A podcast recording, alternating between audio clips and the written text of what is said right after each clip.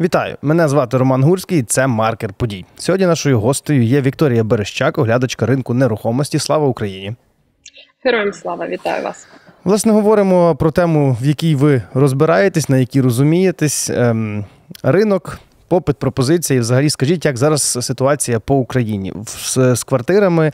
У нас більше попиту чи більше пропозицій? Чи вони, в принципі, врівноважені? Дивлячись, про що ми говоримо: про первинний ринок, тобто новобудови, чи про вторинний ринок. Насправді треба визнати, що на момент початку 2024-го ми вигребли. Пройшли перший шторм, який пророкували. Ми не пройдемо, особливо первинний ринок, особливо новобудови. Все ляже, все всхлопнеться, нічого не будуть будувати. Е, та сама та той самий міхур або та сама бульбашка, про яку говорили. Е, весь час і нагадували в ковід. Потім на початку повномасштабного так і не стало з нами. Дійсно були складні часи, був нульовий попит, не було покупця, тобто е, пропозиція стояла без покупця, але поступово ми почали відновлюватись. Звичайно, темпи далекі від від ідеалу. Якщо говорити про обсяги попиту станом на зараз, то ми повернули собі на первинному ринку десь приблизно третину, і то лише в окремих проектах, в окремих сегментах і в окремих новобудовах, які задовольняють реальний запит покупця сьогодні. А він, повірте мені, змінився і в контексті воєнних подій, і в контексті взагалі очікувань, яким має бути моє житло. Вторинка, звичайно, почувала себе значно краще на початку uh війни, тому що створився ажіотажний попит. У нас, наприклад, Львів, Ужгород, Тернопіль, Івано-Франківськ е, і всі західні області вони стали містами хабами. І звичайно ж, е, мешканці, які переїжджали з окупованих або тимчасово окупованих, або небезпечних прифронтових е, регіонів, вони пожвавлювали цей ринок. І відтак ми побачили зростання і ціни оренди в X2, X3, яка досі тримається. Це ніщо інше, як перегріти просто ринок. Власники вважають, що їхнє майно е, заслуговує стояти з цінником X2, X3, хоча вже попит втамувався насправді і ну, ринок стабілізувався. І ми бачимо, власне, як е, продають продається нерухомість саме тому. Е, зросла ціна однокімнатних, двокімнатних, трикімнатних квартир в західних областях. І Це зростання. Якщо подивитись в розрізі двох років, це не кілька тисяч доларів, а там в межах 10-15 тисяч доларів за однокімнатні квартири. А вони не найбільш ліквідні. Тобто українці готові купувати житло? Українці готові купувати житло, е, але цей відсоток українців значно менше ніж, скажімо, в 2021-му. 2021 був супер вдалим для для первинного і вторинного ринку. Бо якщо ми подивимось на кореляцію зростання ВВП в 2021-му і mm на те, як себе почував ринок, особливо е, інвестиційний попит, тобто коли українці купували не для себе, не для життя, а для того, щоб зберегти гроші і заробити то побачимо, що власне це зростання ВВП дуже сильно позначилось і на реальних доходах населення. а Відтак і допомогло зростанню ну ринку нерухомості. Але війна все змінила і зараз українці купують нерухомість, але не в тих обсягах, ну, про які ми можемо говорити. Та й банально українців на території України стало менше, бо частина виїхала. Це зрозумілі речі. З заходом ясно на захід поїхала більша частина України, схід сходу України і так далі. Але що зараз відбувається, наприклад, Одеса. Одеса, Дніпро, десь ближче до Харкова, в Києві. Там яка ситуація? А ви знаєте, насправді захід е, зовсім зовсім втратив свої лідерські позиції в 2023-му, в другій половині, і тепер набагато динамічніше розвиваються міста хаби на кшталт Кропивницький, Черкаси той же Дніпро. Хоча, звичайно, як тільки погіршується ситуація з ракетними обстрілами в Дніпрі, ринок і оренди, і ринок е, е, купівлі він просідає. Він він певний час виходить таке або в плато, або навіть завмирає. Що стосується Харкова, Миколаєва, Херсона і також Одеси, яка ну ми пам'ятаємо це все холодне літо 2023-го з точки зору обстрілів і е, ракетних атак на Одеське полузбережжя. Е, ці всі регіони перераховані, вони мають низьку. Низький попит і мають незначне зростання, і як в ціні оренди, так і в ціні купівлі-продажу тому що е, небезпека і захищеність е, власне е, міст в умовах ракетних обстрілів дуже сильно впливає на те, чи готові українці купувати. Власне, так само, як і енергетична незалежність житла. Люди угу. зараз, якщо ми говоримо про первинку, та люди дуже сильно цікавляться, чи в попередніх чергах, в попередніх будинках, якщо вони є. Девелопер забезпечив, наприклад, е, автономне живлення ліфтового обладнання або подачі води, щоб е, на випадок блокаутів не сидіти на 25-му поверсі або там на 15-му, на 12-му без води. Е, люди цікавляться так само, чи передбачені альтернативні джерела джерела енергії на майбутнє. Звичайно, зараз вони не чекають, що у них тут mm-hmm. тут одразу щось щось зміниться. Але от питання застосування, наприклад, геотермальних насосів як альтернативи, яка раніше була тільки в за міському форматі в приватних будинках, да, використання енергії землі е, в багатоквартирних е, будинках тепер доволі актуальне. І ви здивуєтесь, але в відділах продажів це питання енергетичної незалежності ну, звучить доволі часто. За статистикою, за останній рік приблизно кожен п'ятий покупець. Е, звертав увагу на те, а як же ми будемо жити, якщо у нас не буде газу, світла, ну тобто враховуючи нові реалії. Якщо говорити про вторинку, то люди не хочуть жити поруч з енергетичними об'єктами від слова зовсім. Люди цікавляться, наскільки захищене місто, саме тому Київ з урахуванням там останніх ем, подарунків чи чи останньої допомоги наших західних партнерів е, з точки зору ППО, звичайно, став більш ліквідним ніж, скажімо, там в середині 2022 року, або навіть на початку 2023, коли у нас не було ще такої е, такої захищеності. Е, І так само по, по інших регіонах люди цікавляться, що з ППО, або принаймні чи є такі, знаєте, об'єкти. Е, які будуть супер привертати увагу і намагаються поруч з ними не жити. Ну само собою військові об'єкти, само собою житло там 12-15 поверхів намагаються шукати в межах другого, сьомого максимум. Колись навіть такий жарт був, що коли в тебе в місті е, хороша ППО, то це і перевага, і недолік водночас. Тому що з одного боку це добре, з іншого боку, а чого ж її сюди привезли? Хочу звернутися до нашої аудиторії. Напишіть, будь ласка, в коментарях, з якого регіону України ви зараз нас дивитесь, слухаєте, і чи плануєте ви найближчі найближчі два роки купувати своє житло? І також напишіть, де саме ви би хотіли його купувати в тому регіоні, в якому ви зараз перебуваєте, чи можливо в іншому. Е, до речі речі, е, ви вже сказали, що захід втратив у ці от лідерські позиції в цьому плані. Відповідно, якщо менше попиту, мали би впасти ціни. Зараз дешевше придбати квартиру десь ближче до сходу України і півдня, чи все-таки до заходу?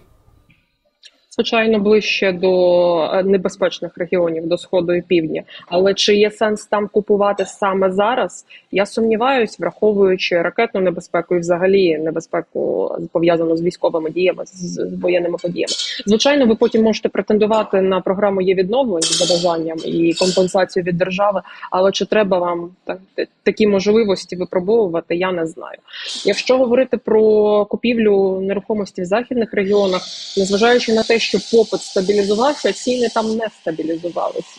І, наприклад, Львів обігнав за середньою ціною вартості квадратного метра на первинки і за вартістю е, квартир на вторинці, особливо однокімнатних і двокімнатних Київ. Е, угу. А якщо ми говоримо там про Ужгород, наприклад, про Івано-Франківськ, Тернопіль, то їхнє зростання як відбулось на рівні там 40-70%, від 40 до 70%, то воно так і тримається. Тобто ніхто ціни збавляти не буде. Є об'єктивні фактори. Якщо говорити про первинку, це звичайно там е, собівартість будівництва. Ніхто не буде будувати собі в збиток. Е, вона зростає, це пов'язано передусім з інфляційними процесами, зростаннями будівельної продукції через зміни логістичних ланцюжків. Ми дуже багато втратили робітничих потужностей будівельних матеріалів на півдні і на сході. І тепер у нас зовсім змінився цикл ну, виробництва цих будівельних матеріалів. Mm-hmm. І також у нас дуже велика катастрофічна ситуація з кадрами в будівельній сфері. З двох причин: ну, перше, вони пішли захищати нас всіх в Збройні Сили України, і за це їм великий уклін. Другий момент ми конкуруємо з державою за ці кадри. Ну тобто, ми це ринок, я маю на увазі, так тому що у нас вже є певні проекти відбудови, які запустились. Я вже мовчу про такі масштабні проекти інфраструктурні, як водогін, та е, якого нас позбавили окупанти. Там проблеми з водою е, для для. Південно-східних, скажімо, регіон регіонів, ось і оця нестача кваліфікованих будівельників, передусім монолітників, крановиків, Е, електриків, е, е, фахівців по кам'яних роботах. Вона дуже сильно б'є по вартості будівельно-монтажних робіт, і це тягне до гори ціну квадратного метра. Ну і є суб'єктивні речі. Ну давайте скажіть ще про суб'єктивні речі. Це очікування власників, якщо говорити про вторинку. Ви знаєте, Ага. вони інколи дуже дуже дуже перегріті. Тобто люди чомусь вважають, що вони можуть зробити націнку в X2 вище ринкової, е, бо колись е, там умовно в Львів або в Ужгород їхали дуже багато людей. Значить, і зараз приїжджають, значить, і зараз будуть купувати. Питання е, чи не вибрали ви вже той попит, який був ажіотажний на початку війни? Воно Ну, відкрите. Ну ясно. До речі, ви задали таку річ, як є відновлення. Як би ви взагалі її оцінили в плані того, працює вона, не працює? Е, Я без перебільшення реально вважаю, що це програма року 2023 е, з усіма її особливостями і недоліками. Поясню чому, тому що за 2023 ми вже встигли відкатати ну фактично три етапи. Третій етап стартував на початку 2024. Ми встигли протестувати і побачити, як працюють е, мінімальні ре- ремонти до 200 тисяч. Ми встигли там потім розширити подачу компенсацій на ремонти, які перевищ- перевищують 200 тисяч. Ми встигли навіть вийти на сертифікати, і ці сертифікати вже наближаються до 500 штук. Е, Тобто 500 родин, умовно кажучи, або Мгм. 500 людей, які постраждали, вони реально вже реалізовують ці сертифікати, тобто купують її їх. Е, І що мені подобається, що ця програма враховує в процесі своєї життєдіяльності очікування людей. Тобто, да, якщо умовно був, був запит на те, що що мені робити, якщо я не один власник. Якщо нас декілька, і творці, е, розробники цієї програми там модифікували і е, вирішили в законодавчій колізії, в технічній колізії, як подавати співвласниками, як співвласники там претендують на компенсацію. Тому програма реально важлива, і мені подобається, що вона жива. Знаєте, є програми, які не живі, умовно. Мгм. На початку є оселя. е, Кредитна кредитування ринку на початку вона була нежива. Я зараз е, можу визнати, що її доопрацювали. У неї там е, розширення було в серпні, коли тепер різні категорії населення можуть брати кредити вже правда не під 3%, а під 7%. От вчора у нас, наприклад, вона розширилась на приватні будинки таунхауси. Це дуже очікувані речі. Е, Але на початку це там тривалий період, умовно півроку, навіть більше є оселя і гравці ринку, якщо говорити про первинку, і е, позичальники, і банки розводили руками. Ну, Ми не могли е, не давали грошей, бо вони швидко вибрали суму, яка була закладена.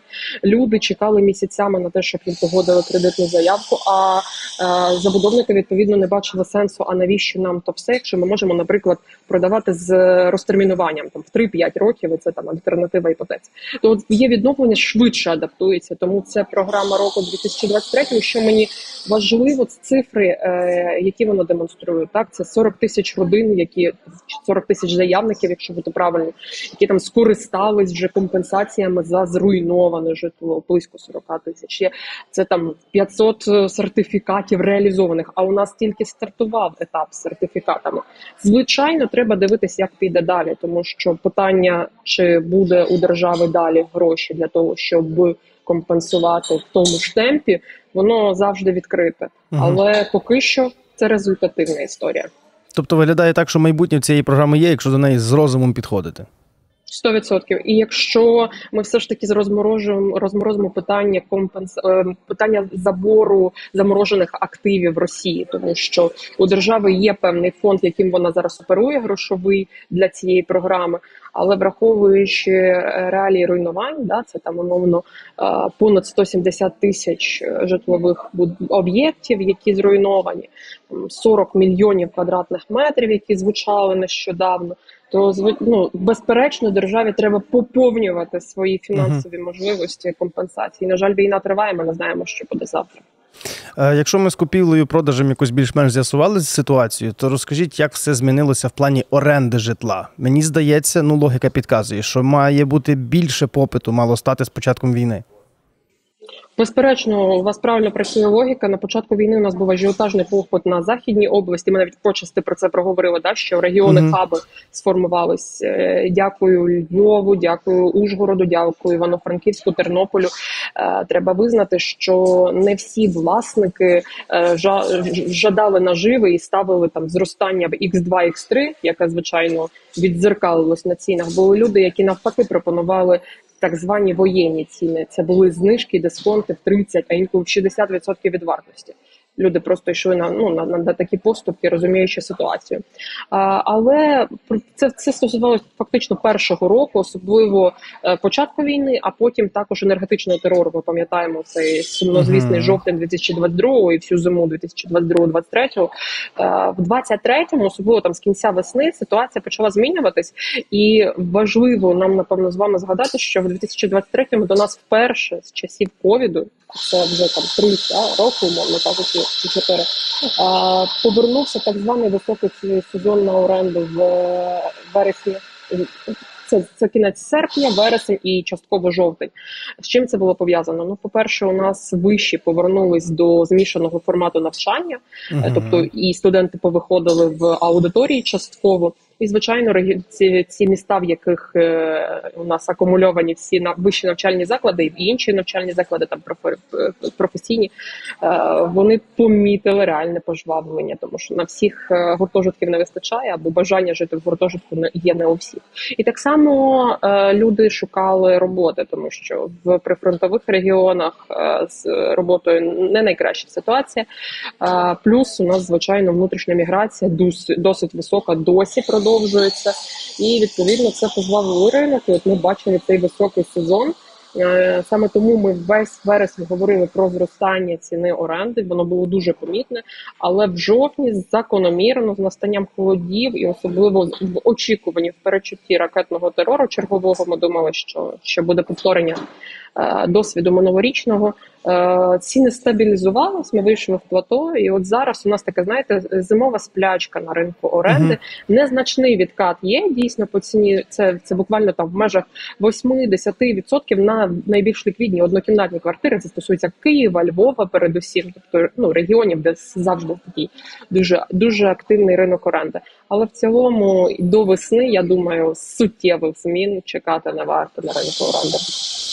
І останнє таке питання: е, в будь-якому бізнесі, зокрема в бізнесі забудовників, є так званий білий, сірий і чорний бізнес, тобто люди, які намагаються обходити як мінімум сплату податків. Якою є ситуація з огляду на війну в цьому? Тобто зросло таке явище, чи навпаки зменшилось, і як з цим боротися? Ви знаєте, насправді з коли у нас три роки тому з'явилася ця електронна система в сфері будівництва, частково, яка запрацювала, тому що там ще є функціонал, який е, не прийнятий і е, має бути прийнятий в межах там містобудівної реформи, і до нього ми ще не дійшли, вона все одно зняла питання відверто сірих і чорних схем, тому що угу. якщо ти умовно кажучи не працюєш в бігу, якщо ти не подаєш свою там проектну документацію, не отримуєш е, дозвіл на будівництво, ліцензію генпідрядника, е, містобудівні умови та обмеження, технічні умови. Я зараз не буду продовжувати весь цей перелік. Хоча дуже раджу покупцям нерухомості дивитись, е, чи є всі ці документи на сайтах девелопера. Вони мають бути у, у вільному доступі, доступі, і ви можете їх подивитись в реєстрах, власне, так само перевірити. Система не пропустить тебе, і ти не почнеш будувати. А якщо ти не система не пропустить, то ти не зможеш просто будувати ну об'єктивно. І Відповідно, ти або працюєш в білу і сплачуєш податки, або не працюєш. Тому я б не сказала, що у нас є проблема з податками. У нас є проблема з тим, що первинний ринок нерухомості е, перелякався на початку війни, і дехто так і не відійшов від свого переляку, і це позначається на реальних темпах будівництва. Uh-huh. Я вже згадала цифру в 40 мільйонів е, знищених квадратних метрів. Але для розуміння ми до війни в найкращий період, це 2021 очікувано, ми там ввели в експлуатацію 11 мільйонів. Нам нічого не заважало. Це був пік. Тепер mm-hmm. уявіть, скільки за нинішніх умов нам потрібно часу, щоб ну навіть відбудувати ще не все пораховане, умовно кажучи. А по факту, якщо говорити об'єктивно і дивитись на реальні темпи будівництва, вони далекі від, від тих, які мають бути умовно з 90% ЖК, які будували до 24 лютого, і буцімто поновили свої роботи після ну. В певні етапи, та хтось там почав в червні, хтось пізніше. По факту це зробили заледве половина. І з цієї половини, ось там в межах е, 35-37% ми можемо говорити, що на майданчиках реально хороші темпи будівництва. Хороші темпи будівництва це, це десь 6-8% готовності від загальної загального обсягу або один поверх моноліта в теплий сезон. Все інше це просто профанація. Це я я називаю це переставляння крану з з кранів з місця на місце, або один будівельник чи два будівельника на весь будинок просто щоб зробити фотографії. І відповідно, ось це наша наш більша проблема, тому що е, повертаючись до питання, з якого ми почали розмову, да що там у нас кореляція попиту і пропозиції пропозиції.